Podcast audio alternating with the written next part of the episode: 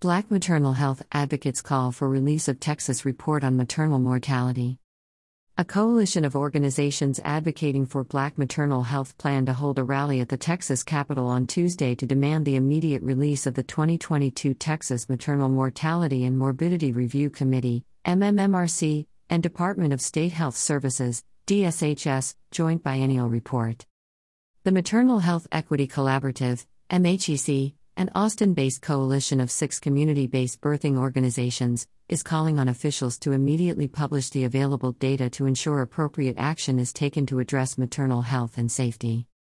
At the MMMRC's last meeting in September, outgoing DSHS Commissioner Dr. John Hellerstedt informed the committee that its biennial report, originally scheduled to be released on August 31, would not be published until summer of next year. The delay is due to the emergence of at least 31 additional cases from 2019 provisional data that need to be analyzed and linked to the current report. Citing the need for the state to make the report an annual one, as is done in other states, rather than every two years, Hellerstedt said the release of an accurate report that includes all the data is needed to avoid public confusion and scrutiny over changes to the report. Opposition to the delay revolves around not having access to the most current information that guides best practices and reforms. The rally is expected to draw vested stakeholders, including state policy organizations, grassroots groups, and medical experts, and call on bipartisan support to address the existing health disparities for women of color that lead to disproportionate maternal deaths. State Representative Shawn Thierry, D. Houston, is expected to speak at the rally. Thierry recently received a letter from DSHS that stated the maternal health data and recommendations would be released in time for the upcoming legislative session but did not provide a specific date. In the letter, Interim DSHS Commissioner Dr. Jennifer Shuford wrote she plans to attend the MMMRC's next meeting on December 8 to provide data and recommendations timely to help inform efforts during the 88th legislative session. Nakeenya Wilson, one of the community advocates on the review committee and a representative from HEC, said that while she appreciates the efforts to ensure the work of the committee is not compromised, the reasons for delaying the information and the committee's recommendations are not relevant to the work of addressing the issue in the upcoming session.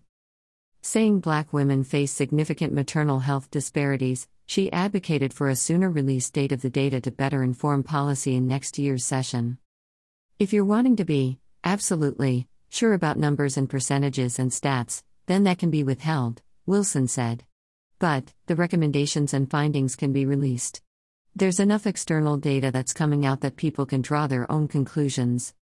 I think that anything can be political if we allow it to be. And so the question is are we allowing public health information to be political, and what are the impacts of allowing that to happen? One of the members who researches pregnancy related deaths for the committee, Dr. Amy Raines Milenkov, was initially opposed to the delay.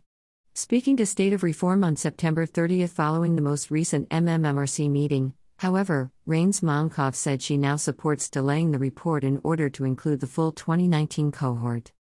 She detailed the state's process for reviewing cases of maternal mortality. Just to give you an idea of the process, the state requests records once they find a death, and then that will take some time for them to get the medical records, investigative reports, autopsies, and more, Raines Milenkov said. Then that information comes to us, for review, and then because of a Nursing Practice Act in Texas, we're required to redact all the records. That takes a while to redact all the records, and then once it's redacted, then it goes to case abstraction. Case abstraction is where it's put in a format that's reviewable by the review committee, then it goes into data entry into the CDC database, then goes back to the state for the committee to review. She added, on one hand, a good, nice report with the right data is the best thing that you can hope for. But at the same time, there's this great need for us to have information and those recommendations out to the community. Scheduled on Dia de Muertos, the rally is a bipartisan call to action that will hold a special memorial. Organizers will lay marigolds on the steps of the state capitol as an ofrenda altar in honor of the mothers and expectant mothers who lost their lives. A recent CDC report found that more than 80% of pregnancy related deaths in the U.S. are preventable. The leading underlying causes of pregnancy related deaths among non Hispanic black persons were cardiac and coronary conditions, according to the report. According to Black Mamas ATX, black mothers experience maternal death rates two to four times higher than white women and are at higher risk for developing postpartum depression.